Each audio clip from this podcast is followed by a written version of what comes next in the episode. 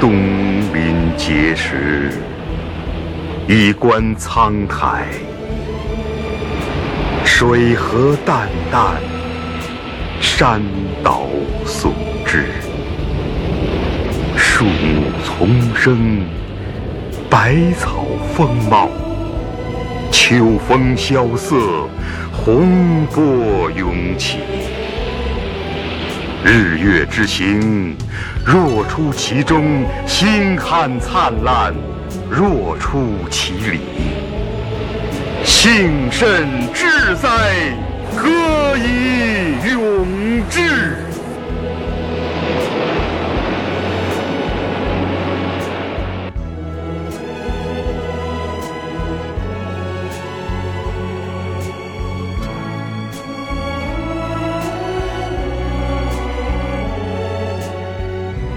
大家好，欢迎来到抓马调频，我是米勒。红楼我是老纪，哎，曾先生，今天在讲这个《侠砍三国》这个系列啊，这个系列就据说这个反响还不错，是嗯吧？听友们还是比较喜欢的。呃，因为讲故事嘛，对历史故事啊，而且三国也是大家而且耳熟能瞎讲详历的史故事，对对，就是瞎讲啊嘛，我们也不算历负嗯史故事吗？是有有历史故事吗？这不瞎讲吗？ 对瞎讲嘛，我们也不负任何责任，对吧？嗯就讲错了就就就就奔着错讲的哎咋啊哎能，错呢？咱们不就三国来的？ 对对对，穿越而来，嗯哎，你多大了？今年？我我得那也得两千来了，差不多吧你。玩我吧。嗯，那今天讲讲谁呢？今天那个蓝色政权， 什么意思？嗯这个人那天都说 了，这我那名儿起的有点问题啊。上一期嗯都说你讲，难道是绿酱？哎，这个今天就给大家带来一期大卫啊。嗯大卫，大卫，我主要讲的是五子良 将，嗯五子哎良是将，什么叫大卫是啥意思大卫国，大卫王朝嗯嘛？啊？曹魏，魏嗯啊，曹魏，你说曹大魏卫，我就想大 大卫卫，刚试完是汉吧？堡那个， 一个是那个大卫，二是大卫科波菲尔之类的嗯 我以为大外国人。大卫往死里吃是吧？给大家变一魔术。嗯我先点根烟 啊，点点烟变英雄嘛。 哎 呀，哎呀五子良将啊，今天就给大家讲其中两个人啊，剩下仨人就留着后期嗯这。怎么五分之二啊？这是嗯 张辽，哎，不是啊， 不是啊，你虽然两千多 岁，别是个王八，你也不能瞎说。你尊重一下老人家。嗯，对，嗯王八就是脑袋有点绿，你别的也不带啥。 我说上期怎么讲？ 我那不个说吗？绿我色喜欢政绿，权我喜欢绿色嘛，是不是？ 我就没好意思接那壳。没事儿，汉朝没有那么一说。 对嘛？嗯嗯哎这个大卫啊，好好跟大家聊一聊啊。首先还是我一贯的作风啊，因为是瞎逼说三国啊，没有一真 话，这是自己瞎编的。你不能能说上来就聊，即兴发挥啊跟。案件一样，你得先有个引子啊。啊我我和聊一些里边的 案件呢，《罪恶都市之三国》系列， 这个这个引子咋说呢？就头两天呢，我看到一帖子，嗯，嗯，是是个女孩啊，铁子嘛，啊 铁子头两天我就啊，对， 哎，你这么说就对啊了。嗯这这这帖子怎么样？瞎逼的， 不是正经的啊，哎，不是正经的啊。 这说说者无意啊，听者有心，也不是正经的引啊起。了我极大兴趣儿。嗯，一下子不困了，哎呀，我我眼睛睁开了，呃嗯，还是关键是别的我都听不进去了，什么三国什么不想听，我也 想什么什说那么帖三啊个子 撒呢？撒对撒的啊，这个咱们虽然是这个三国系列刚开始啊，嗯，也大家还是要是听友们喜欢，一定留个言啥的啊。对嗯咱们心里能出个圈儿啥的。 帖子是什么内容呢？我先跟大家聊一聊啊，咱们在座的四个人啊，嗯咱们先讨论讨论啊。如果给诸葛亮，嗯就是老纪这个阵营的，嗯，嗯，叫诸葛村夫，在我大卫说来啊，对，垃圾中的垃圾。 如果给诸葛村夫五千吨方便面，这个时候就来到北伐了啊，嗯第一次北伐。嗯，诸葛亮这个势力集团呢，嗯能不能一统三国？五千吨方便面，单位是吨，五千吨，五千吨方便面，能不能捅三国这个先先后考虑。马谡死不了了，哎对吧？首先是这样的，吃的够了，哎，那没有水啊呀、没有水，那方便拿拿啥都能泡啊。河边就不是干他喝不了水呀、干吃。干吃他噎死。啊哎呀，，你看怎么还往死了 整呢？妈的，你这方便的水都没有，你还打什么仗啊？这么回去的是吧 人都断你水道哎了，对吧？你光有粮，光断你水道，这人可以几天不吃饭，但不可以几天不喝水呀 啊？不，我的意思是不是说马谡被围，嗯啊，是因为马谡被围导致的这边这个粮草跟不上，啊，嗯对吧？所以他有不方会因便为，对这马缺谡粮这草事儿了就是嘛小事儿了嘛。对，吧那就接听一就不个重要了。一股小小股部队，那 不会影响大局。嗯他能不能统一三国？五千吨方便面，五千吨啊，我觉得应该能。我算了一下啊，这个嗯五千吨的方便面呢，够这个蜀国的这个势力集团呢，嗯在诸葛亮北伐的时候啊，嗯第一次北伐，够他用多长时间呢？假如他一丝一毫的粮草都不带，嗯够他使用整个部队，够他用一整年的时间。啊啊，就是也就够用一年呗。我以为得用个三五你年看呢，咱就不太理解这个事是儿啊没没有那概念啊就。你嗯一整年，蜀就国是蜀国就是兵这么少，说，他这个这次北伐粮草肯定不成问题了。对，在对粮草不成问题的情况下，因为他这才10万第一大次军北伐也没达到一年时间。嗯那，个十万大军哎，出祁山，对吧？不考虑粮草能不能干过去？对，那要这么说呢，我觉得是不能。这不是粮草的问题，就不光是粮草问题，对，这不光是粮草的问题，因为毕竟蜀国的实力搁那摆着呢。他也不好你自己给自己阵营都否了吗？嗯，你应该给自己阵营打气儿匡啊！复汉室啊！对我虽然聊的是蜀国，但不啊老刘不是 队伍不是 不是老牛啊，叫刘 季，刘刘季留啊，善计吧，刘善季啊，还善呢啊， 留善。 是啊哪个善？是善了的善。那肯定是善了的善了嘛，嗯被善了的那个善。呃那这个你觉那得这个蜀国就有史官了。你呢，米勒？他俩都觉得不可能。我不知道啊，没有概念。我觉得这个卧龙凤雏啊，两个人都在，兴许还行。哎，嗯，就是那个大明白，大明白入蜀山完事儿了， 大明白，大入大明白挺厉害的。你有那些方面还打啥仗？我为国卖呗。 但是我想，我刚才就想这个，我说能赢就是这个原因。但但是如果只够吃一年，其实也不是特别多，嗯，是吧？你就自己就消耗了。不那东西吧，你就而干且出那来东西吃多了它没有营养，垃圾食品，但是高热量啊！吃完就拉肚子啊。你想啊，拉在你一啊拉肚子，不能以己度人我。士兵 全拉呀，那一拉蜀国嗯蜀国的精兵良将啊，大概我查了一下啊，嗯在第一次北伐的时时候，大概是五到七万的纯精兵，对，就是十万人嘛，有七万，大概有六七但万。他有多少的辎重部队呢？将近三十万的辎重部队。精兵良将吃方便面一定不会拉的，为什么？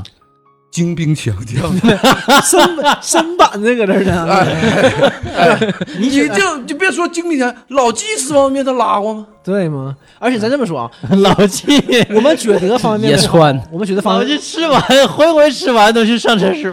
头录节目之那那前跟，方便面有什么关系？老纪是为了轻装上阵的。哎呀，转一斤小打扮是不是？吃汉堡也 穿， 那十万精兵，对吧？吃完方便面，七万人跑跑肚子拉稀，不能不能，你想想我觉得啊你想那是一个什么个方便多面呢壮观？当时的 你没有当时那么多厕所，十万人出去上厕所啊？ 你怎么这有意思？你想想，七万人都拉肚子，那是一个什么场面？黄河截流 了，上小亮理工程上阵刚对阵，集体转身脱裤子，你什么别场面？就这别是整那些这个说什么嗯麻辣呀、鲜香啊，你红烧牛肉就完事儿了。对你吧红烧牛肉了，或者三鲜意面了啥，香辣，或者小浣熊，对对呃对不？他还有水浒卡呢，怎么的？鸡鸡同伏击，啊 请神了还可以。 三十六天罡护体呀，对吧？都想急宋江，哎，那这缺哪张卡吧？干起来了，这十万人打起来了，然后那肯定不能了，赢不了了，嗯，赢不了。不，他有士气啊，我要宋江卡，你给不给？我也那没边说有 我不给，哎，我不给，那肯定打呀。不这个这个兴趣没到一年，一个月方便全吃光了，就为了卡为卡，这玩意儿打开了也留不住，吃了吧，我操！发生了流血事件，就真卡流血事件，对吧？然后十万人变八万，八万人变四万，我觉得就是应该是不能的，你嗯往上北上不是那么好上的。哎，好，这个话题咱就聊到这儿啊。当那然呢，为什么问问这么一个问题别呢？别着急，啊当然呢，这个五千吨方便呢，在我聊，嗯他一定是不能给诸葛村夫的，他一定是给谁呢？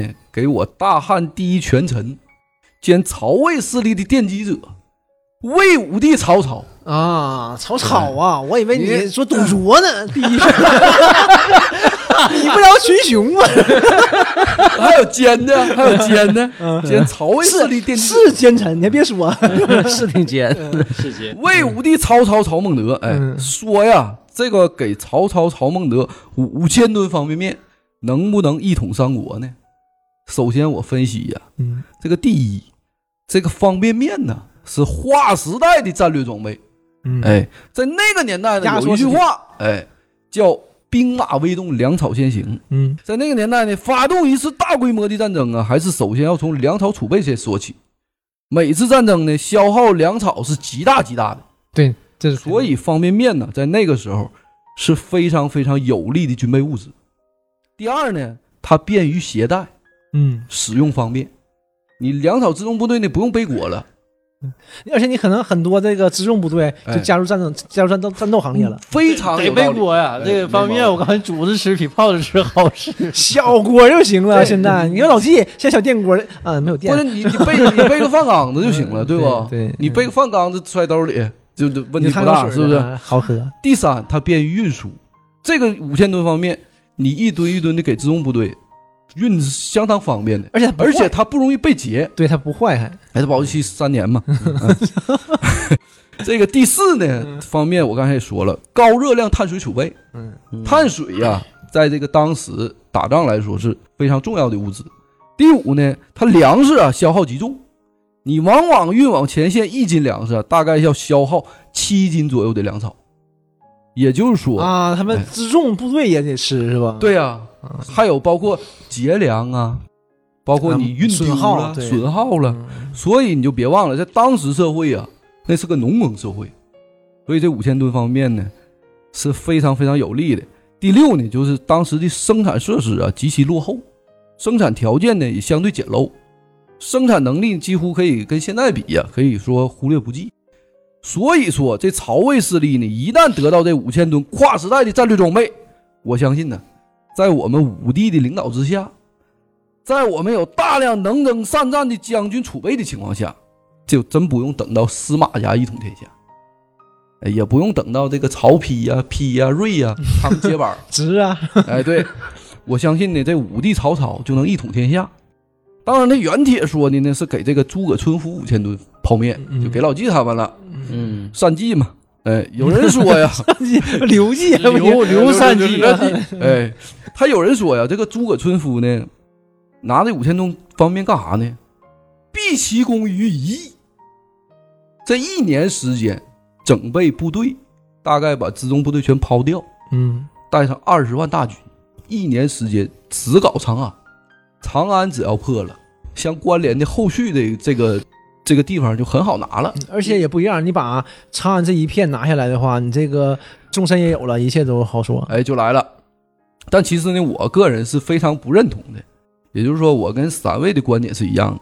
第一呢，就是蜀地北伐的时候啊，真正的精锐部队大概只有这个五到七万人，大部分呢都是这个辎重部队。第二，蜀地地形险要，对易守难攻，真正你打出来呀、也很费劲的。摊子一大，他这个蜀地呀、很可能就顾此失彼。嗯，哎，一旦战局出现漏洞啊和转或者转机，我这个曹魏大军呢可迅速拿回我们的主动权。嗯，第三呢，蜀国内部派系林立，内斗不断，消耗极大。当时人们说呀，这一条心、一盘棋呀、一团火、一股劲儿。当你事当事人这么说话吗？翻译一下，啊，众人划桨划大船，司马迁在这个这个史记》里有记载，嗯，拧成一股绳嘛，那时候就有这话汇，成一股劲儿，合成一股力嘛，嗯 聚成一条心，才能一鼓作气拿下对手。但蜀国呢本身，直到他最终的亡国，内部势力也没有拧成一股劲儿。对，哎，第四呢，拧成一股劲儿也不会这么快亡国。对，嗯嗯第四呢也是我个人认为最重要的一点，就是蜀国呀，人才的凋零。嗯它地理位置啊过于偏僻。蜀汉呢，大家都知道，四川那块儿嗯还有这个云南那边儿，嗯哎，它多高山，地形也相对险要，交通非常不便，嗯，本地文化底蕴呢严重的不足。对，文明文明程度稍微差，没有那么发达。哎，刘备当时入川呢，都是别的地方的人才，什么荆州啊、谋氏集团呐、对对对，哎，这都是他的人才。本地的人才呢，相对的比较凋零。嗯当这些带进去的人呢，老的老，死的死。至于后期呀、蜀国根本就没发掘出来什么真正的人才，嗯所以这一条啊，也是人们在看三国的时嗯候最为替蜀国所惋惜之处。廖化嘛，蜀中无大将嘛，对，廖化当先锋。为什么就说这么多呀？就是要跟大家聊一聊我大魏王朝真正牛逼的地方。除了他有一个超级封顶的领导者，呃，之前呢，这个因为这个《三国演义》啊，嗯稍微对我们的头领呢有一点歪曲。就有点诋毁。嗯最近几年呢，风评就正了一点对啊。对对，所以呢，我们不仅有一个超级封了顶的领导，我们还人才济济，英雄辈出。你敌劲儿大，无论呢武将还是文臣，嗯我们都是三个国家当中最为强盛的一方势力。所以不管什么绿色集团呐、绿色兵团小小人儿，小绿人儿，刘三记呀、这这这这都在我们这个这这这完全比不了啊！所以我今天呢，就为什么说这么多呢？跟大家来聊一聊我大魏王朝最为杰出的五位战将嗯五子良将。这五子良将呢，怎么什么意思呢？我相信大家你没有过多的了解对啊。，就是五个人儿。哎，五子良将呢是指三国时期啊曹魏势力的五位将军：嗯前将军张辽，右将军乐进，左将军于禁，征西将军张合以及右将军徐晃。后将军嘛，你说后将军就后将军呗，不辣哎 为何称他们五个人呢为五子良将呢？因为在陈寿啊撰写《魏书》卷第十七卷的时候啊，将此五人合传，啊，叙述诸将生平事迹后评曰：“太祖见之武功啊，而识之良将，啊五子为先。”啊，这么个五子良将。对，是他提出来的啊。因此啊，现代人呢将其称为五子良将，我还以为是演绎的说法，不是，啊这是这个在《三国志》里有记载啊，或者称他为为魏五子。嗯陈寿呢，在《三国志》当中啊，又书于禁呢好义重，然福克其中，什么意思呢？就于禁这个人呢，最为坚毅稳重，可惜呢不能坚守到最后。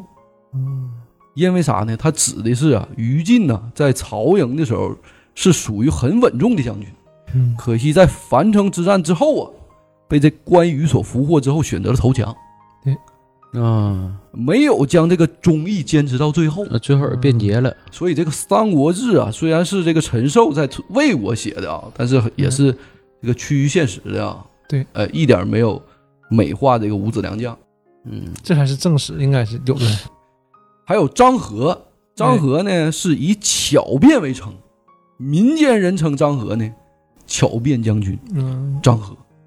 后面呢我会着重的介绍一下这位曹魏阵容南征北战立下赫赫军功的车骑将军。嗯所以啊，这五子良将的说法是因为陈寿将这五个人写为一传，嗯就像蜀书的时候啊，他写蜀书的时候，嗯他本没有五虎将的说法。嗯是因为陈寿啊，把这个关张马黄赵嗯立为一传，嗯啊，经后世这么传唱啊，写作，才有了《蜀汉五虎将》一书。啊还是有赵云的是吧？我一直以为没有赵云。有赵云，有赵云。啊关张马皇照嘛，人家的那个前后左右四将军加上赵云，对 对对。我首先呢，还是先和大家聊聊五子良将的大事件，因为我今天呢要聊其中两位，对，但其他呢我就一笔带过了，所以我就在先前的时候啊，之前就是上来刚开始的时候，先跟大家再聊聊五子良将这个事件啊，嗯然后呢，我再跟大家分享我这今天所要主聊的两位战将。好，这五子良将呢，先后跟随曹操的时间不同，乐进呢和于禁加入曹操的时间最早，哦也是曹操一手从军中提拔出来的贴身武将。哦，这是这是嫡系的最早嫡系的跟随啊，这两个将军呢，是曹操一生最为看重的。那对啊，肯定的，哎，其次啊是徐晃、张辽，最后呢是张合。而最早期的五子良将呢，战绩也多是从进攻开始。嗯进攻时呢，被任命为先锋；撤军时呢，负责断后。嗯汉献帝建安二十年（公元二百一十五年），也就是著名的合肥之战，嗯三国的时期啊，十大战役之一。嗯二百一十五年八月，孙权呐、这个绿色集团嘛， 那叫绿色啥来着？又是政权，绿色政权啊，绿色绿政色政权权，嗯啊，就记记住绿色。这个孙权呢，率十万大军围合肥，当时啊，张辽和乐进带着这七千人呢，屯守合肥。大军攻过来的时候啊，这张辽等人呢，决定趁吴军呢还未合围之前呢，挫冲出挫去敌军的锐气。啊，因为你想啊，你十个人打你一个，对，你你那个那个战场一虎，十个人奔你跑了，你是赶紧就跑呗，这对城还守啥呀对？对所以这个时候士气是相当低落的。哎，他张辽呢就准备以安居心，然后再守城。面对十万之众啊，这是何等的胆魄！对当夜招募敢死队，《三国演义》里也有这段啊，招了八百人，饱餐战饭，吃大战。天刚亮的时候啊，披甲执戟出战，身先士卒，杀敌数十人，斩吴军二将，哎呀，大呼自己姓名张辽、张文远，冲入吴军的营垒啊，直至孙权的麾下，哇，打到孙权根儿底下了。对，嗯，这时候啊，孙权大惊啊，众人也不知所措，就赶紧往高地方跑吧。对，这八百人给他十万战军杀跑了。孙权这帮人呢，以长戟自守，张辽带着八百骑兵，哎对，肯定是骑兵，这时候肯定是他以长戟驻守啊，他嗯这怼着骑兵嘛。对你看过《勇敢的心》，他不对对啊就噗噗的怼嘛，这不是这唯一就是长戟和长枪能战胜骑兵吗。对张辽呼喊孙权呐，说你下来，只需小娃。孙权呢不敢动，他看张辽兵少啊，于是啊派左右人围之数重，围了一大圈一圈一大圈的，哎嗯这个张辽啊，左冲右突，围呀、开了，嗯，冲出来了，与这个麾下呀数十人得出。余部呢大呼：“将军弃我乎？”那将军咋跑了呢？那搁里头圈圈子里头兄弟们还还说：“将军你别你别走啊！那我我不给德尔维克了吗？就是。”于是啊，张辽又折回去，再一番冲突，救出余众。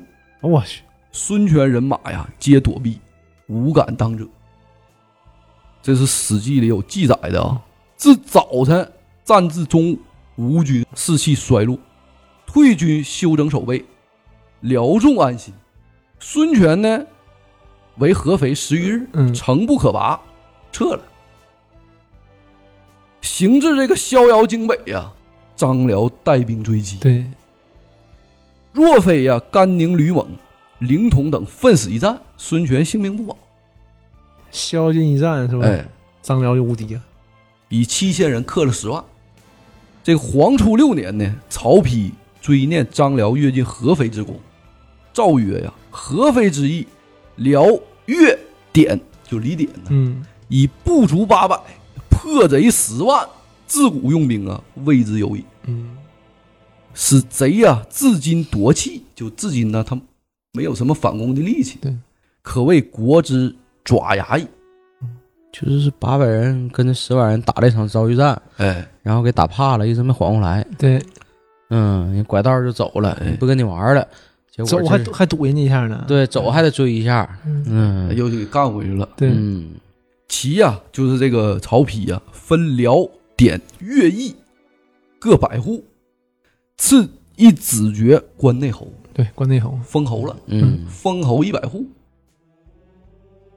又闻呐、张绣反叛时，曹操从击败的黄巾军组建的青州兵啊，趁机打家劫舍，嗯，抢东西呗。嗯曹操啊，当时对这个青州兵管理啊是比较宽松的。嗯这个毕竟啊，多说一句啊，这青州兵啊是黄巾起义投降的义兵，嗯啊，也是啊多带家眷，嗯所以啊，史书上也说过，曹操对青州兵的约束并不大。可于禁呢，率军将这些趁火打劫的青州兵进行了讨伐，并且归于麾下，啊哎，，他什把么青州兵给收了，并且呢治军有方，彻底的收复了青州兵的军心，平定了青州兵所带来的这个祸患。你要知道啊，当时啊，青州兵乃是曹操的霸业之本。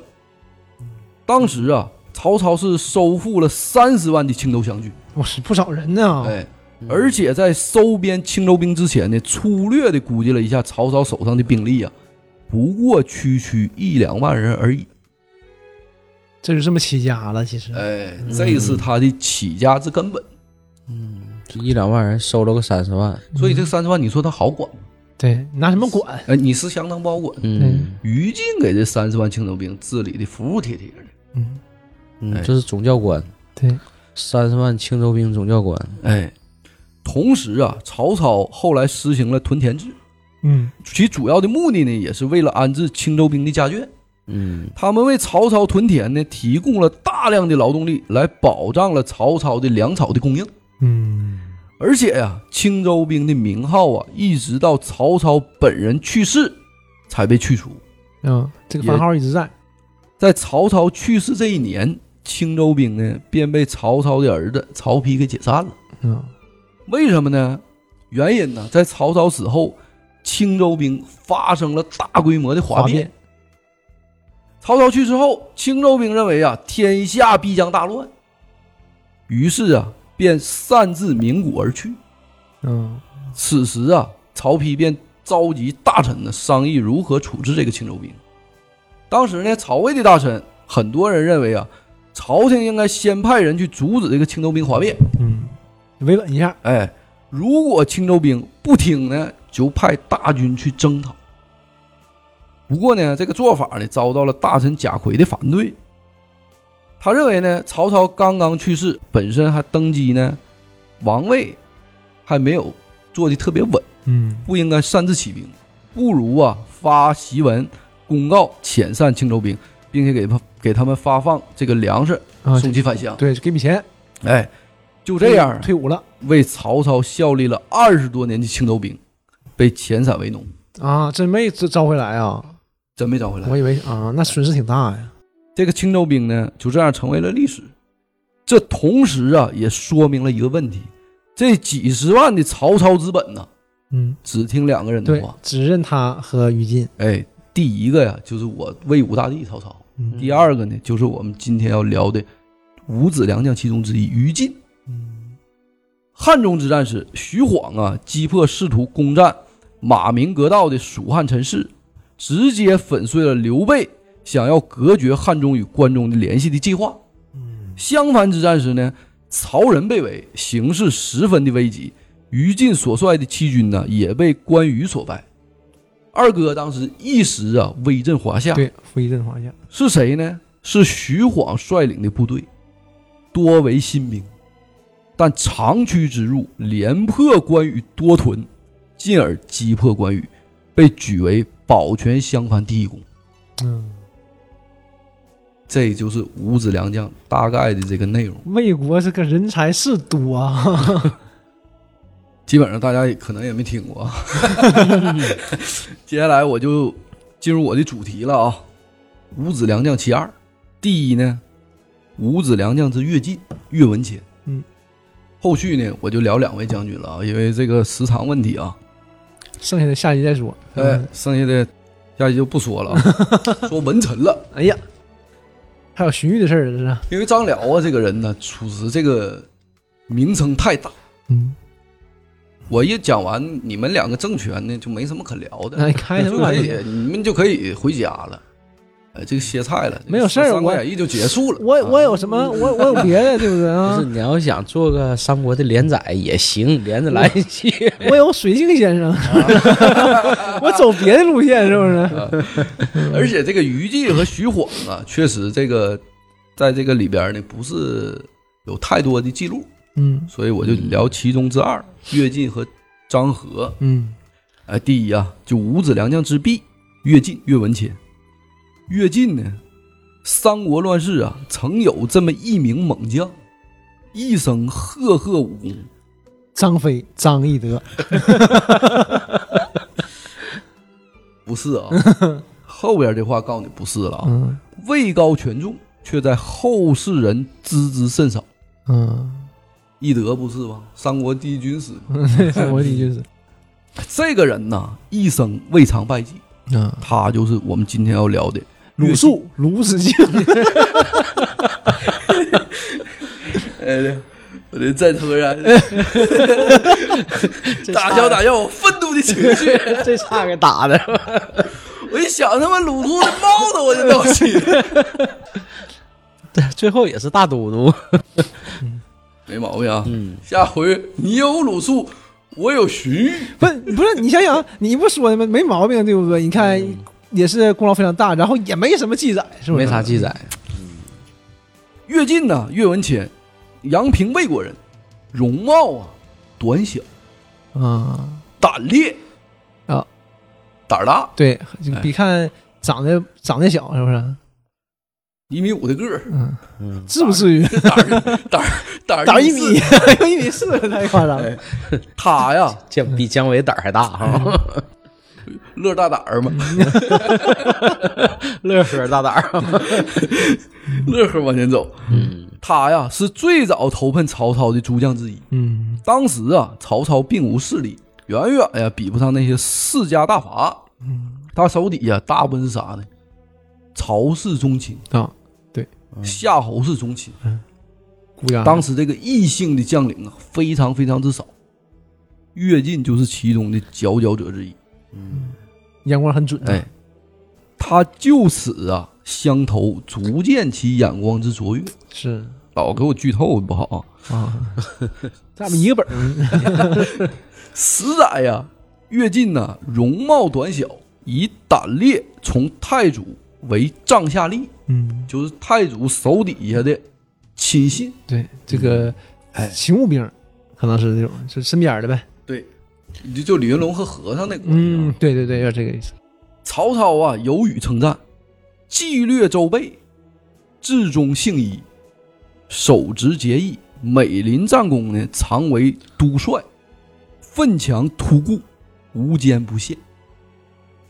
这些呀，在我们今天看来都是极高的评价。对，东汉初平三年呐，公元一百九十二年，嗯，曹操啊应冀北向，曹信的这个邀请啊，入主这个兖州，嗯担任兖州刺史，也就是今天的这个山东省西南部。嗯，期间呢，连年征战，有一年多呀，才成功的剿灭了流窜于清兖二州的这个黄巾军。啊，在此过程中呢，乐进作为曹操的得力干将，一直在前线随从征战。嗯，这曹操是亲自领兵。对，哎，当时他入主曹兖州刺史了。嗯，之前兖州刺史不是刘岱吗？对，东汉兴平元年一百九十四年，曹操率领大军呢，以报杀父之仇的名义亲征徐州。嗯，他爸是怎么死的啊？就他他当时是发动这场战争，只是一个名字。有个大义。对对对嗯哎，乐进呢继续随军征战，同样啊，乐进还是屡屡身先士卒，冲锋陷阵，立下无数的军功。在曹操与吕布争夺兖州期间呢，乐进作为曹营数一数二的骁将，当时呢是表现非凡。先是呢，奉曹操军令，领军猛攻这个驻扎在濮阳（今天这个河南省的濮阳市）的吕布军。嗯顺利攻占濮阳后，又马不停蹄的呢，攻打这个固守的雍丘。固守在雍丘的这个张超军，张超呢就是张淼他弟弟。啊，他这个不太知道了哎。最后呢，又领军突袭，扼守在苦县嗯，这个乔瑞军。我这打了挺多仗啊，他也呀，这一次啊，呃，这个他打的仗啊，这一辈子都在打仗。嗯，打了一路，哎嗯，在连续三次的血战中啊，乐进呢多次身先士卒的率领这个县镇军冲锋陷阵，嗯，期间呢九死一生、命悬一线的时刻呀、是数不胜数。嗯，十载呢，乐进从羁旅部于濮阳，张超于雍丘，乔瑞于苦，皆先登有功。嗯，此地呢，我们就一直在强调这个所谓的先登呢是什么意思呢？啊，跟大家聊一聊啊。先登是指攻城部队的在攻城的时候啊，能够率先登上敌方城墙，插旗的，哎，并且能为后续攻城部队开辟通道的一种军事行动。嗯，嗯，就是一个小队哎，对，啊，就是什么突击队，嗯对，哎，敢死队，突击队而且你不不能光上去，啊你还得把这条通道维持住。打通嘛，嗯就是作战的突击队，哎，嗯，在这个冷兵器时代呀，这种先登部队呀，几乎是九死一生对，的这惨死个死亡率肯定非常高的。对，呀，他是第一阵呐，对啊，而且是开辟这条线路的，所以他冒着很大的风险，啊，你在玩《三国志》的时候，有一个兵种嗯，叫“先登死士”，就是一群突击敢死队，对，嗯，装备非常精良。这个部队呀、在打对方的这个各种部队的时候，这个战力是非常非常常高的强对哎，属于后期你能研发出来的强力的兵种。嗯，在聊的过程中啊，其实大家也从这个乐进一生的这个战绩当中，能或多或少的了解到我军这个在征战的历史。对，一九八年，曹操征讨割据宛城等地的张绣军，嗯，乐进呢亦随军出征，并在安众（有河南省的邓县）成功大破张绣军。嗯，同年十二月，乐进又跟随曹操征讨割据徐州地区的吕布，最终啊协助曹操在下邳城成功的擒拿住吕布嗯把，吕布逮着了。并且亲自毒杀吕布的舰长。嗯，嗯这个吕布啊被杀是由乐进一手执行的，嗯，嗯，监斩的，监斩官，所以啊，这个在现在的网络上啊，你经常能看到说吕布是这么猛，一吕二赵三典韦吗？嗯是谁杀的？嗯，大家都说是曹操杀的，其实呢是被谁抓的呢？乐进抓的，啊，被谁杀的呢？还是越乐进进杀。杀的。哎嗯，哎，下面就来到了十大战役中另一场大战——官渡大战。对，嗯，建安五年，公元两百年十月，轰轰烈烈的官渡大战呢，已经持续了整整大半年之久。曹操啊，因为这个兵马粮草啊远不如袁绍丰厚，而渐渐的处于下风。官渡之战的胜利与否啊，关系到曹操的生死存亡。其实官渡打完，哎，这个曹魏天下其实就注定了。对，嗯这个是曹操经历的最大的磨难。对，你看后期他这个赤壁啊，其实不影响对他对，曹魏之根基。嗯对，对，而按照这个事态的趋势的发展呢，恐怕曹操是必败无疑的。关键的时刻呀，大家都知道，幸得许攸归降，嗯，嗯，告知了袁术的军粮储备在乌巢。曹操啊，这才拥有了绝地反击的机会。自古以来呀，行军打仗都讲究这个兵马未动，粮草好先前行。行。没有方便面嘛。这个粮草物资啊，是军队的生命之本。如今呢、知道了袁绍的军粮储备之地，于是啊，火烧乌巢的计策便应运而生。值此危机时刻啊，乐进没有退缩，而是再一次的站了出来。他主动呢请求领军让攻这个淳于琼的军队，嗯，为大部队呀、啊火烧这个乌巢啊争取时间。曹操呢觉得乐进的想法呢没问题，嗯，乐进呢便一马当先呢，领军与这个淳于琼、河北四大名将对激战在一起河。北四庭树。哎，这边呢越剧领军浴血奋战呢，另一边曹操则领军四处放火。最终啊，乐进不仅完成了拖住淳于琼军的这个战略目的，而且呀、还临阵俘虏了袁绍的河北十大名将。嗯有料记载呀，乐进力战俘绍敌将淳于琼，嗯纯是自己拿下的，也是他的功绩啊。对，这个火烧乌巢的重大胜利啊，极大地影响了官渡之战的最终结果。袁绍呢，因为军粮物资的付之一炬，军心大乱。曹操呢，乘胜追击，大破袁绍军主力，最终啊以少胜多，以弱胜强的取得了官渡大战的胜利。嗯建安十一年，公元二百零六年三月，经过十余年的不断的征讨啊，曹操基本上已经统一了中国北方的广大地区。整个北方，面对这份来之不易的胜利局面呢，曹操决定另工行赏，大封诸将，以宽慰追随自己多年的部下。嗯，此时呢，乐进被曹操封为为折冲将军，呀是杂牌将军中的上等官军了对。对，这就已经非常高了。三国两大折冲将军呢，大魏乐进，东吴甘宁。对，东汉建安十三年（公元208年），已经基本统一了中国北方地区的曹操啊，决心渡江南征，完成统一天下的霸业。嗯，大家都知道啊，这个赤壁一战呢，曹军损失惨重。嗯，但是在这曹军呢，因为赤壁大败呀、而士气低落之际呀、远居邺城的这个曹操啊，却屡屡听到南方前线捷报频传。嗯，自建安十四年（公元209年）起啊，留守在荆州的乐进，多次领军击退了关羽对襄樊地区的袭扰。啊，先后于青泥关之战和巡口之战中击退过关羽军，啊，力保荆州不失。他一直守荆州呢。哎，人狠话不多呀，这是史学家呀对乐进一生的评价。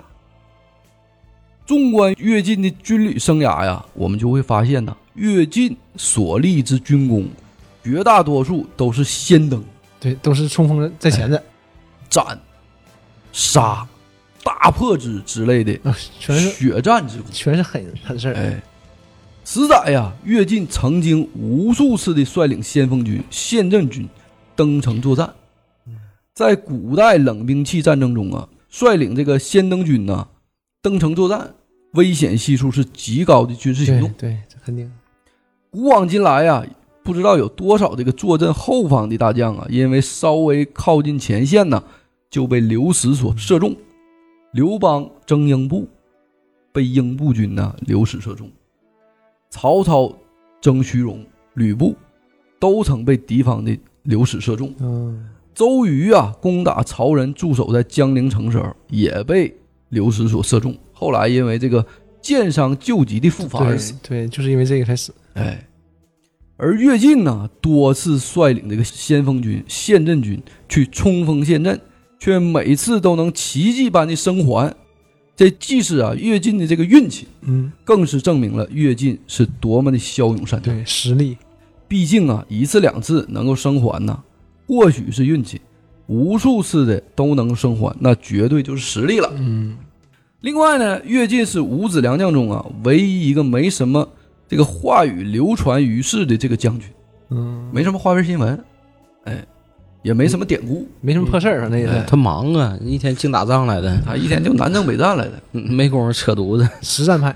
你看那个《三国游戏》里啊，嗯有一款，我不知道大家注没注意过啊，就是乐进这个头像啊嗯，是个光头，这个你就能看出是个五短三粗的汉子，啊对对五短身材那种汉子，车轴汉子，哎，然后你看那个脸上啊全是疤，全是全全是刀疤。对，这倒也十分符合乐进的做事风格，那就是我们今天呢给乐进留下的一句话，嗯，叫“人狠话不多”。对。但是呢，就这么个战功赫赫的将军，却没什么人知道。要知道啊，他在五子良将当中最后的地位也仅次于张辽。嗯，而且呀、就算在演义里啊，五十多岁快要死了的乐进，都和年少力壮的凌统嗯，可以一战，由此可见其武艺之高。冲锋之势啊，有进有退；陷阵之志啊，有死无生。战必先登，攻无不克，血战三十年，这样的词语啊，足以将乐伎一生描绘的可以说是淋漓尽致。壮烈，哎，人的手臂呀、是最为忙碌的，乐进呐、就如最为忙碌的手臂一般，一生戎马，为曹操的魏国江山立下了汗马功劳。武帝的右手是吗？哎，这个曹操的左右手啊，嗯，哎，这个乐进就跟大家聊完了啊，哎，那乐进最后是怎么死的啊？老死了，寿终正寝。正中你，哎，哎，这样的这个挺难得啊，百战将军最后寿终正寝，这打真一是辈子仗，完事儿还没有没有败仗，哎，还一直是属于是领着这个先锋部队这先个登，看看人家，乐进聊完了啊，这个内容是大家听着稍微会有点累啊，很饱和。下一是个吧更累啊！河间少年张和，哎，嗯哎，驴肉嗯，我跟大家聊一聊五子良将之躯躯干。啊，哎，张和张俊义，年少时呢，应募啊讨伐黄巾，一直活跃到诸葛亮第五次北伐，嗯啊，军容生涯呢四十余年，他是五子良将中啊，在战时间最场长当的中时间最长的。嗯你想四十多年，哎嗯，那他也也得五六十岁，至少得五十多很多，六十才能下来。对，他也是得到了善终啊。嗯，北登长城，南渡长江，东临渤海，西踏陇西。哦，这是到头了，这是啊你这个六合全走遍了。嗯，身经百战，被许为啊十之良将。嗯，他曾啊驱讨马超，对战张飞，交锋刘备，抵挡诸葛村夫，让曹操呢比作韩信归汉，哎呀，令刘备、诸葛亮啊都对之心生忌惮。嗯经历了曹操、曹丕、曹睿三朝，官拜呢征西车骑将军，嗯为国之所依之名将嗯。其实啊，他在五子良将中的官儿是最最最大的，啊的对，嗯，征西大都督，嗯西线一把手呗。对，他善于啊在复杂地形中作战。作为一名啊北方汉子，嗯更难能可贵的呢，却能在天险地峻的西部山区啊打得如鱼得水。大家天生的，这这嗯，天赋。哎，来聊一聊河间少年。建安五年呐、公元两百年，嗯这个是不平常的一年。这一年呢，车骑将军董承嗯啊以衣带诏的名义谋杀了曹操，反被曹操呢夷了三族。嗯曹操与献帝的矛盾呢，也正式的摆到了台对，面这上。就是谁？嗯刘备啊，也再次被曹操所击败。嗯彻底的逃离了辗转多年的徐州哎。关羽啊降了曹，嗯，而后呢斩了颜良，挂印封金而走。同年声称要直取许都的孙策呀，被刺客所袭击，对，完英年早逝。完事儿了。我替你讲了啊，哎嗯，那我孙策不讲了，孙策足。孙权呢接任风雨飘摇的江东，嗯周瑜、鲁肃正式登上舞台。这一年呢，曹操、袁绍、官渡大决战。嗯这一年是三国历史上的一个转折点，也是张和人生的转折点。嗯说起来呀，张和呀早已走上历史舞台十余年了，嗯，很多中国的老百姓啊，也是因为这个人物才记住了“和”这个字儿。啊，小时候你一和张和就那就不对和平的和呢对，张和平嘛。嗯，张和呀，字俊义，俊义这两个字儿啊，嗯，卢俊义的军医吗？不是，嗯 也也没人能知道。你查吧，反正你也不认识。这么难的啊？朱俊那个俊，啊，那那一下就不知道了，对吧？嗯，那个意思现在我也不会写。那个义是哪个义呢？嗯意义的义字后边那个义，然后没有点儿。，就是一个叉，哎啊张俊 X 嘛，啊，嗯俊才儿，那是义呀，我以为那伯呢，我靠念义，啊嗯不是那个勃起的勃啊。啊，什么什么旗？这个益州河间国贸县人，张氏呢，他跟乐进可不一样啊。嗯它本是河间茂县的大姓，嗯，就出驴肉出驴肉的地方，嗯，张和呀也是土豪出身。嗯，中平元年一百八十四年，巨鹿人张角啊在益州巨鹿发动了黄金之乱，哎，灵帝征召啊天下精兵共讨黄金。嗯其中啊，伪派大将黄埔聪和朱俊征讨颍川黄巾军，嗯，卢植征讨巨鹿张角。这个卢植有机会可以讲一讲啊，卢植这个当时这个在早期战力是《三国演义》当中是确实特别强、对啊。对，就是早期的，就是男主，对，河间少年张和呀，也带着他的私兵啊，因为他是土豪，嗯硬木开启他的戎马生涯。啊，这一转眼呐，就是十几年过去了。他参与了呢袁绍与公孙瓒的益州之争，嗯，也曾在界桥的前线呢，与大将屈毅并肩作战，嗯见识了《三国演义》里面袁绍最被低估的一名大将屈毅是如何用八百先登死士大破公孙瓒，万数惊奇，五万雄兵。这都是不是一般人儿啊，这都，这个曲艺啊，我后来查一查，嗯好信儿啊，嗯咱准备的时候好信儿，确实，他应该是袁绍手底下最强的对，这个大将应该是军这啊样。的，见识了曲艺十万大军呐、攻打幽州，鲍丘之战斩敌两万，把威震北方的公孙瓒呢打的缩在易京等死。嗯期间呢，也见识了吕布如何以骑兵冲阵，打怕敌军。张合呀，也是在那时候就认识了他未来统一战线的挚友张辽张关元。对，同时啊，在袁绍雄踞四周的过程中呢，他也目睹了韩馥让益州却被儿子打断了腿，自己被逼得恐惧而死。嗯曲艺呢又如何被袁绍所杀？吕布如何在袁绍的谋杀之下舍命逃走？对，逃出升天了，哎，也眼看着呀、荀彧、郭嘉相继放弃袁绍，转投曹操。张合似乎啊，并没有任何的想法，一直啊都是一老本神的带着部队顺其自然，随波逐流。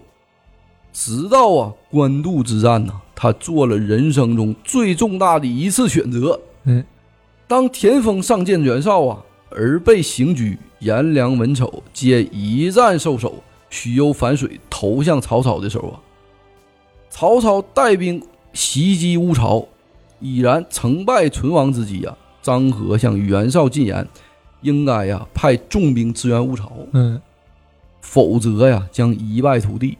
袁绍呢这个人呃都知道啊对清高自大，他不这么认为。袁绍以为啊曹操攻打乌巢啊，想要截断粮道，嗯自己恰好可以派重兵去端了曹操的大本营，便听信了郭图的计谋，重兵攻取曹操本营，派谁呢？派了张合。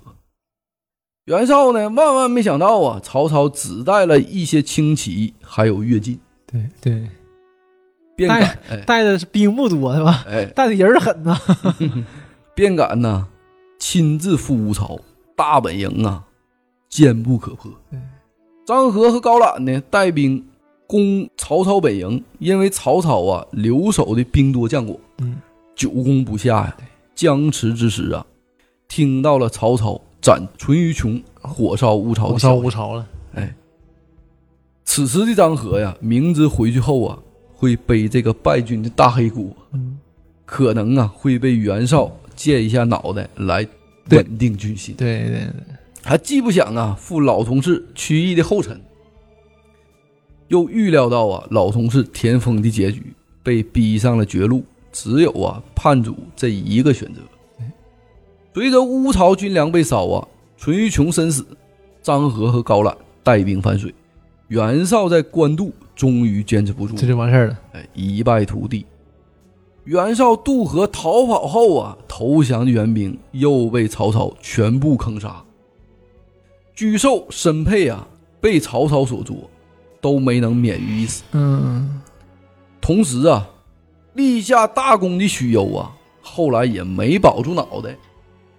唯有张合呀，新的人生开始了。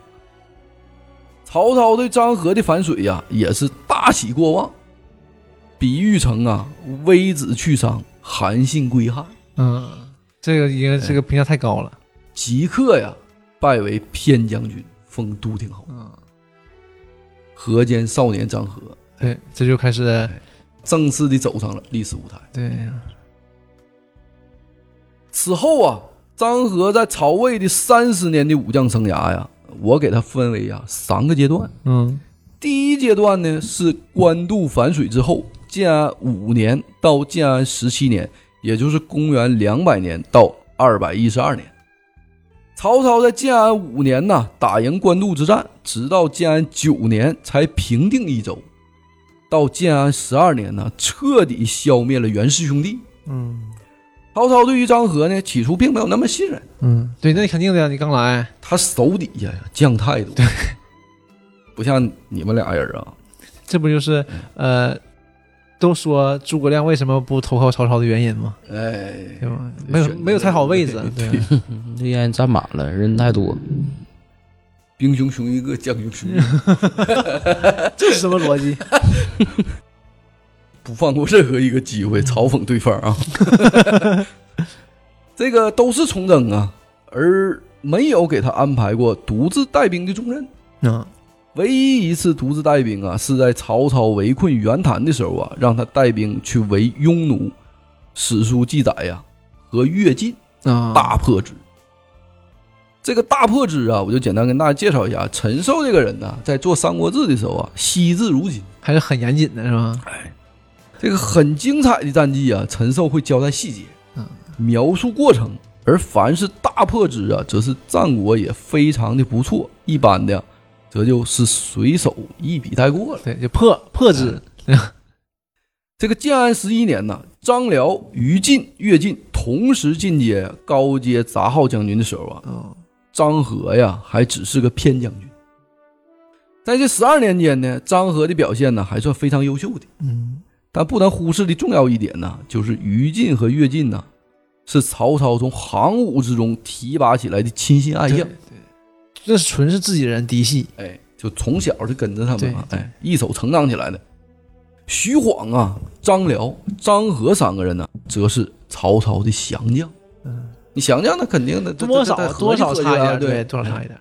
他说这就是说这事儿嘛，你今天能想我，哎那明天对不？这不都不好说。对呀、我大哥招小弟说，我给你打服了，对完你还兄弟九个背后还捅我一刀呢对，哎，这玩意儿都说不好，是不是？所以曹操啊，自建安十三年赤壁大战之后啊，政治上的矛盾逐渐的尖锐，加之本人呢、年事已高，嗯丧失了横扫北方的进取心。曹操的大本营啊，在益州邺城，对于南方边境的防守啊，则委以这个宗族大将，嗯，就是宗族八将啊。对。所以啊，当曹操培养勇猛而志不足、贪胜而不虑败的夏侯渊负责西线战事的时候啊，就把最擅长巧辩的张合、最稳妥的徐晃安排给夏侯渊，对，有戏的有有戏的有稳的，哎，让夏侯渊呐来督导二将。嗯同时啊，了解此时三国形势的朋友啊，你也会知道西线呐，嗯，我大魏西线是最为不平静的一条战线，对蜀国呀，嗯事儿多呀，就是老打呀，饥嗯饥渴呀， 对，狗逼没有，还得还往上上是不是？ 也理解不了他是不是？还老他妈抓大象，总出山，没事儿就出溜出溜。你就一老哥，你 说你手底下也没人儿， 啊，你没方便面都没 有，你出来干啥呀？你那个要碳水没碳水，要蛋白没蛋白。 哎呀，你这马谡的一兄弟，还扔里老了，老往前死，老往前让他上。嗯这个以夏侯渊呐，行护军将军，屯长安，督徐晃、张合、朱灵、陆昭四军，共同啊镇守西线。嗯此时啊，我们河间的少年呐、张合、张俊义，他的机会啊，才姗姗的来迟啊。开始发挥了，这几年呢，张合呀，就随着夏侯渊呢在西线作战，是他事业上升期最重要的几年。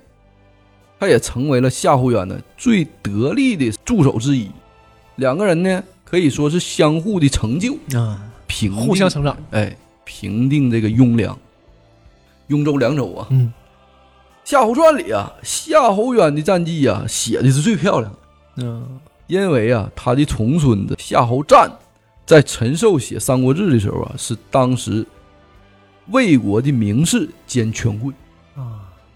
朝中有人儿，人家哎，就是你想看着写吧。那陈寿毕竟是一小吏呀。对哎对，曹操时期啊，评价军功最好的依据啊，还是封邑。嗯，夏侯渊呢，自建安十四年行征西将军以来呀、就一直啊都督这个徐晃、张合、朱灵这些名将，嗯，直到啊建安二十一年，这七年时间呢，夏侯渊本人的封邑才是三百户，那真不大。而此时的五子良将等人呢，早已是千户以上啊。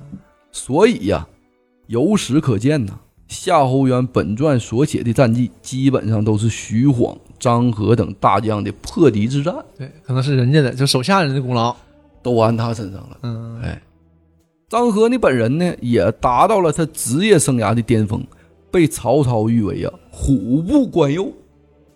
这怎么个意思啊他当时啊说这个关右这个区域啊，啊？这是个这是个地地方吧？这个地区啊 啊虎不关右，啊如下山猛虎一般。啊！张到合可能到那边平躺，哎，张合可能那个后背有有有有个大虎，画一个下山虎，你这个整整大将军整个黑 社会，穿个 boy 嘛，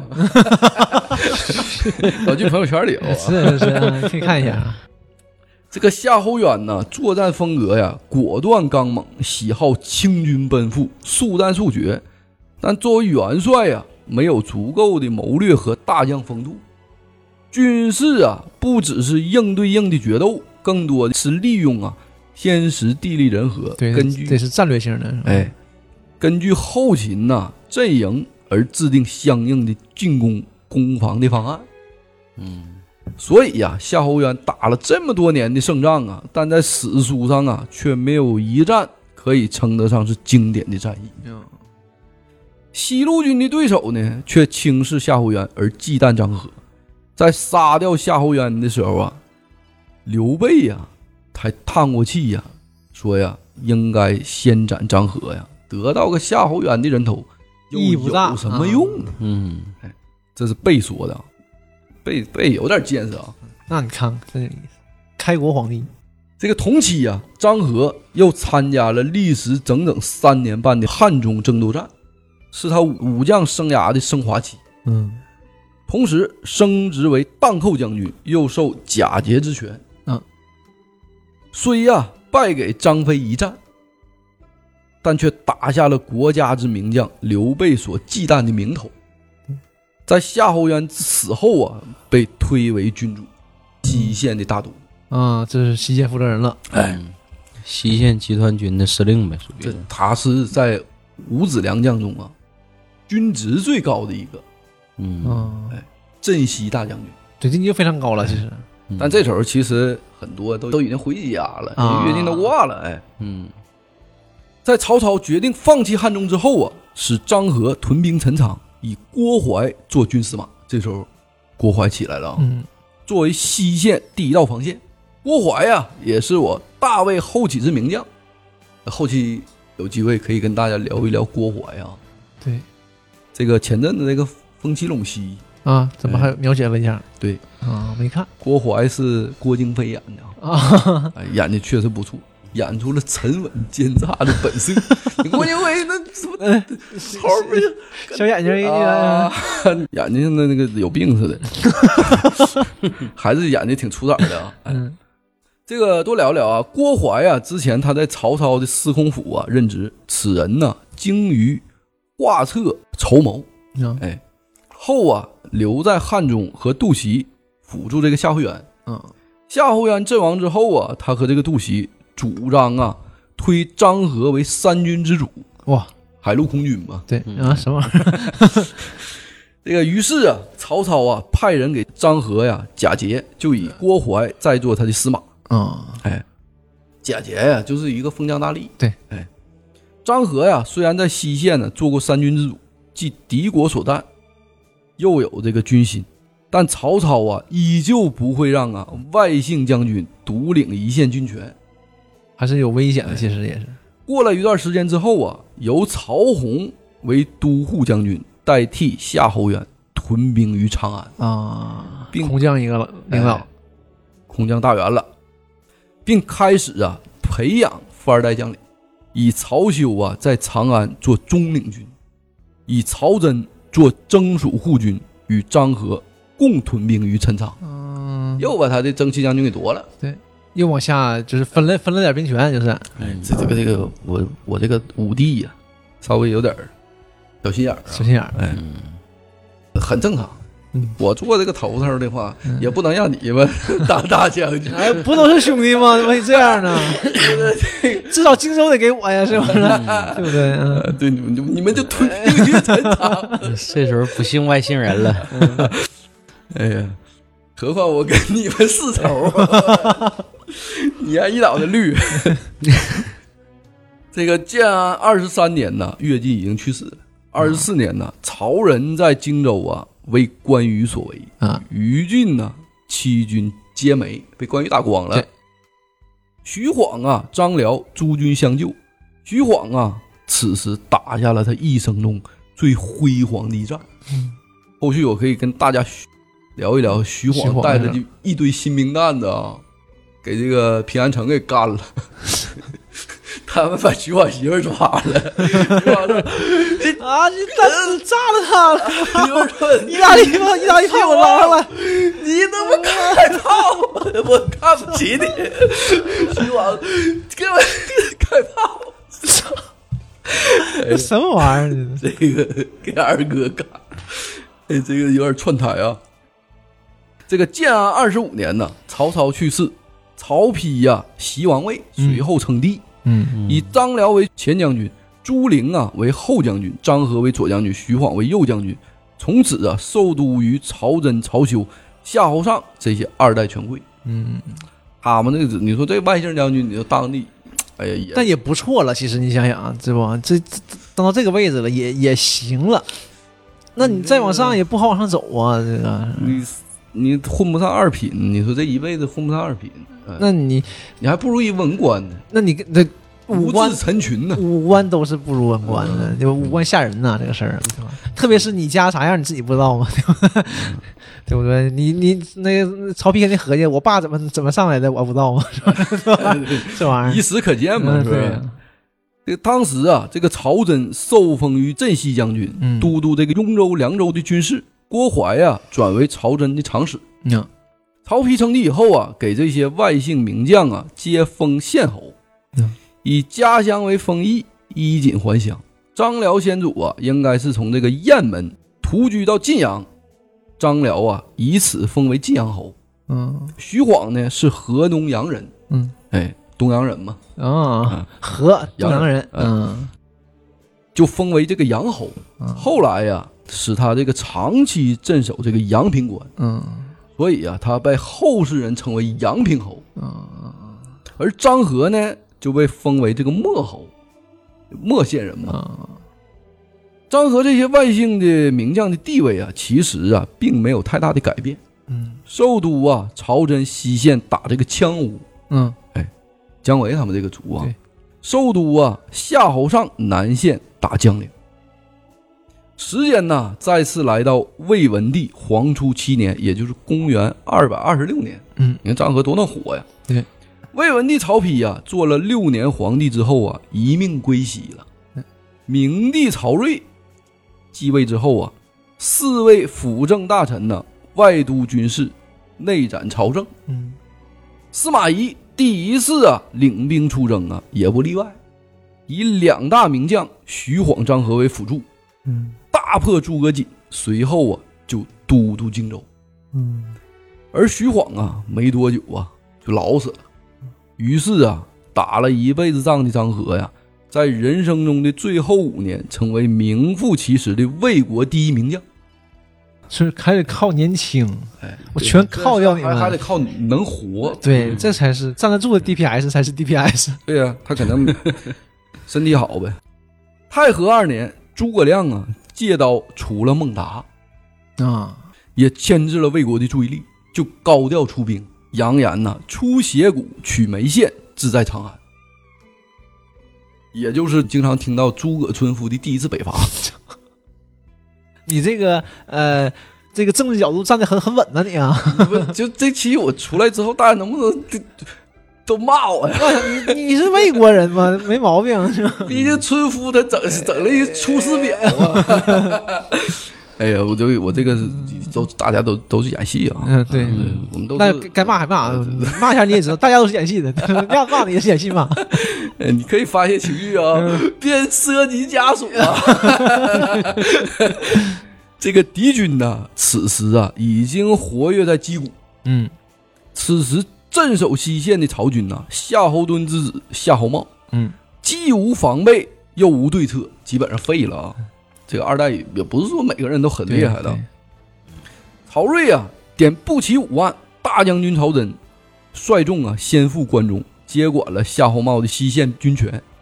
都督这个关右军事，就是刚才给这个张合这个关右之虎，对对，这个这是个区域啊。嗯曹真集结兵力在眉县以待诸葛，却没想到啊，击鼓的赵云呢、只是疑兵，诸葛亮啊主力已出祁山，对，随而啊南安、天水、安定三郡响应，关中啊震恐。这个时候就基本上长安这个区域啊、就很危险了。很危险了。嗯哎，曹真呐，中了诸葛村夫的声东击西之计呀、此路兵马也是彻底的被诸葛亮打的丢盔卸甲。嗯曹睿于是啊，坐不住了啊，亲镇长安，哎呀，给张合呢加特进列侯，率领啊诸军前赴平定三郡。还得是找明白人儿。嗯，这个魏特进那个列侯啊，他在当时啊是仅次于三公的荣誉 啊，并不是一个实职，对，应该就是应该是个就是爵位嘛。对，那仅次于三公了，嗯三公就是天儿了嘛。对，诸葛亮啊，如果此刻呀成功占据了陇右五郡呢，则切断了魏国雍州、凉州，即关中门户大开。长安呐、危在旦夕，我大魏呀、此刻呀也危在旦夕了。嗯最后啊，大家都知道结果啊，嗯，对。 嗯最后那个西晋赢，西晋赢了。只是给大家渲染一下气氛啊。我大魏生死存亡之际啊，系系于张合、张居一人之身呐。哎呀哎呀，在张合呀赶到陇右之时啊，诸葛亮还在打天水，嗯，而先锋马谡啊已到达了街亭。马谡虽然是第一次带兵，但据记载呀是统大众于前部，兵力啊应该啊不会少于魏国的偏军张合。对，哎，就是他是带着先锋来的嘛嗯。此时的马谡啊，不据城而据南山。嗯，这个第一期我们也聊过啊，嗯像效仿呐先祖刘备斩夏侯渊那样，待敌攻击疲弊，则居高临下而攻，势冲如下来破竹。哎对对，在山上啊，大力部署这个防御工事。但张合可不是夏侯渊，嗯，我也不上啊，你不啊，对呀、我也不是红楼啊，既 既能料兵势地形，又善于啊处置营阵，围而不攻，只断这个马谡的水源。随后啊，蜀军因这个断水而自溃。张合进攻啊，又是一个大破之。嗯，蜀军大溃啊，而各自逃亡，只有马谡的先锋王平率领部下击鼓，嗯嗯做伏兵之势。张合呀，并没有穷追。王平呢，慢慢收合这个自己的这个溃军呐、嗯嗯率将士而还。值得一说的是啊，这个王平啊跟张合呀、本就有一段姻缘，此后呢，他们还会真正的对垒。啊，哎，张合呢也在此刻记住了这个蜀国的后期大将王平。嗯，前军呢街亭大败，诸葛亮啊还在天水，进无所据，只得撤回汉中。对，没没办法了。张合呀继续率军呢平定三郡。曹真呢大军此刻才赶到了安定，完事儿了，哎，姗姗来迟了，哎。张合带一支偏军呢就干掉了。干掉了诸葛亮第一次北伐的大军。嗯此战呢，让张和名震蜀国，从刘备忌惮变成了蜀国接济，在魏国呀是以大功而争议千户，嗯，应该也是五子良将中风一风力最大的、最最大的高的了，应该是。四千三百多户啊。公元二百二十九年年初啊，诸葛亮啊因响应石亭之战而二次北伐，嗯，为陈仓。明帝啊曹睿急召在荆州的张合呀、回这个京都，授予南北军三万，并派这个虎贲护卫啊，虎贲军嘛，胡贲这军，个曹睿直系手手对底这下个的这个禁卫军，禁卫军，就有点像这个《龙狼传》里的虎豹骑一样，对对对，战力这个爆表啊！明帝啊，还亲自送张和，置酒跟张和说呀：“将军呐、如果呀到的晚了呀，陈仓就会被诸葛村夫所拿下了。”张和是这个时候啊，和颜悦色地说呀：“主公放心，估计啊我还没到，诸葛亮啊早早就撤退了。我掐指一算呐，诸葛亮的军粮啊撑不过十天。”厉害，本来呀、诸葛亮啊，这个人呢、就只是为了响应吴国，而像样子呢你，出来意思意思，哎，意思意思，攻打了二十多天，距离上次北伐呀，此刻还不到一年的时间，又未到啊蜀地夏秋的季节，啊，这粮食还没新粮还没到呢，呃，没带多少粮。果然呢，张合还没到，诸葛亮啊就退兵了。这个计策呀，也让曹真大出风头。嗯，这个回去啊，曹真就增邑千户，啊拜大司马。哎呀，哎这大这这大司马就三公了了，你上边就三公，三公上边就亡了。对，就没有了，哎对，嗯，张合呀，也因之前的这个掐指一算，明帝呀再次召张合回京，拜为征西车骑将这回就是哎一把手了，军，也也算是一把手吧。啊对，西西的西区战线一把手呗，对呀、因为你这个西区战线的这个一把手，这对呀，往就上是这走人了家一步人家上去了，人家，对你就得接班儿呗。嗯，张合的这个征西车骑将军呢，在那个时候的魏国已经是外姓武将所能胜任的极限了。对，到头了，太和五年（二百三十一年）呢，诸葛亮啊再出祁山，哎，这哥们儿也也挺无聊的是吧？嗯没劲呢是那个没没事儿就得出来转一转。呃明帝啊委任大将军司马懿，我现在恨透了这个人。这不应该呀，应该和你是同一个战线的嘛。嗯，他夺我权呢，他他妈大卫这么灭亡了，是不是？我 我关键我没同意中国呀， 对对对，要不咱们是不是有一号了？你说，哎呀，他这个委任大将军呢，司马懿屯兵长安，张合呀为司马懿的副都督。嗯，这一战呢，两军呢对弈数月，诸葛亮啊粮尽退兵，司马懿呢派遣张合去追。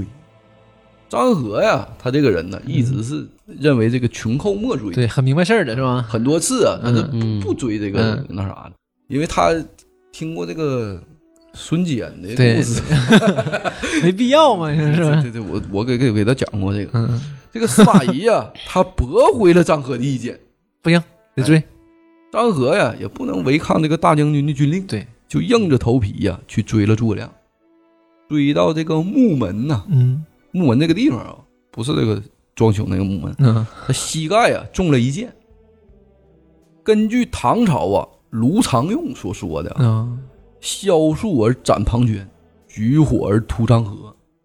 根据他的话呀，张合追击的时候啊，大概率是在晚上，对死法呢跟这个庞涓差不多。啊，晚上军队呢，他举着火把前行。对，诸葛亮呢，在山上的伏兵啊，看清了火光下的张合，就当成靶子来射。诸葛亮那时候他有弩车，啊对对，所以张合呀就这样啊，满腹憋屈的挂了，那是不啊张合是是死，张合这么死了战死了。啊？嗯那是不是也是司马懿有意就要除他？呃，应该也不也是手下一员大将，应该也不至于。我那他觉得副都督啊，他得靠他打仗啊。嗯，而且而且他他已还经，取胜嗯了，你也是外姓的，他应该拉拢这样的人呢。啊对，嗯，司马懿还是他妈决策失误了。嗯，嗯，要不他怎么吃了空城计的亏呢？可意思都是哪和哪儿？结束了呀，他被大魏权贵所利用的一生，嗯也结束了魏国呀随武帝曹操打天下的最后一个名将。嗯嗯，根据呀、裴松之引注的这个《魏略》的记载呀，看咱咱这个知识面儿，嗯，哎呀，这想想，嗯哼，张合死的消息啊传到了京都，嗯，后帝曹睿啊临朝而叹呐，蜀未平而和死，将若之何呀？嗯，嗯，挺押韵这个事儿也是也是，完了，完事儿咋整啊？没有人了，也知道自己没人了，啊。那个西线那不是一一大亏对空了吗？嗯，剩下都二代了，对，二代那不叫人整了吗？ 二代叫谁的二代给整的？ 是不是？ 狼顾之相，嗯，听友们听不懂的，得呃够隐隐忍是吧？听不懂，你说明你文化水平不行。哎呀呀呀 呀！这个后面会讲到的，是不是？会讲到的。嗯下一期我就准备跟大家对，你聊跟一呃聊啊呃你聊文臣，肯定会有这位大军师，是吧你？你是得讲讲文臣了，你这这狼几顾期之相，嗯，这几期都是讲武将，这个吴秀波， 对对对对对。 哎能提吗？能提吗？ 嗯，你这能提吗？这个别别别上不去了，嗯白录了俩小时了，我操！我恨这个 人，我恨他，我哎恨他，哎，做的对啊，做的对，就提他，我对恨对他。对，呃， 这个嗯陈群呐，陈群呐，啊，是曹丕的第一兄弟嘛，嗯，无字陈群嘛。当时啊，陈群也是大臣了，嗯，陈群呢也附和说呀：“和之良将，国之所依呀。这个非世家出身，无高贵朋党，不参与朝政，所有的努力啊，只为换取封邑，让后代的子嗣啊，在家乡世代为君侯。”嗯为将三十余年呐，张合的轨迹呀、差不多代表了曹操、曹丕、曹睿三朝外姓武将的战力天花板。嗯。随着大卫成长，嗯哎，就今天的两大将啊，也就是我们就聊完了。嗯，在感叹这个五子良将辉煌一生的同时啊，我们也或多或少的为他感到了些许的悲凉和不平。嗯但历史的车轮呢，依旧滚滚的前行。最后啊，就用我大卫最常听到的一句话来总结我们今天的五位英雄：太祖见之武功，而识之良将，嗯，五子当先。太牛逼了！这句话就别播了，行，就这样吧。对，这到到到到到太牛逼了，这玩意儿。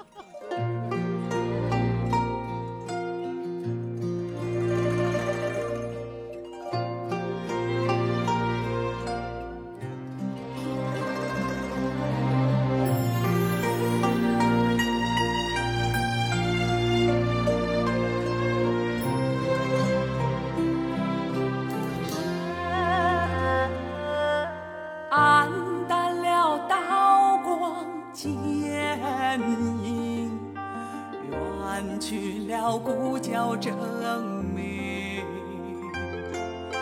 眼前飞扬着一个个鲜活的面容。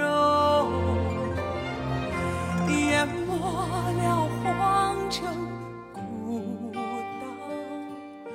荒芜了烽火边城。岁月啊，你带不走那一串串熟悉的姓名。心往谁人定啊？盛衰起舞平啊！一夜风云散啦，变化了时空。聚散皆是缘。离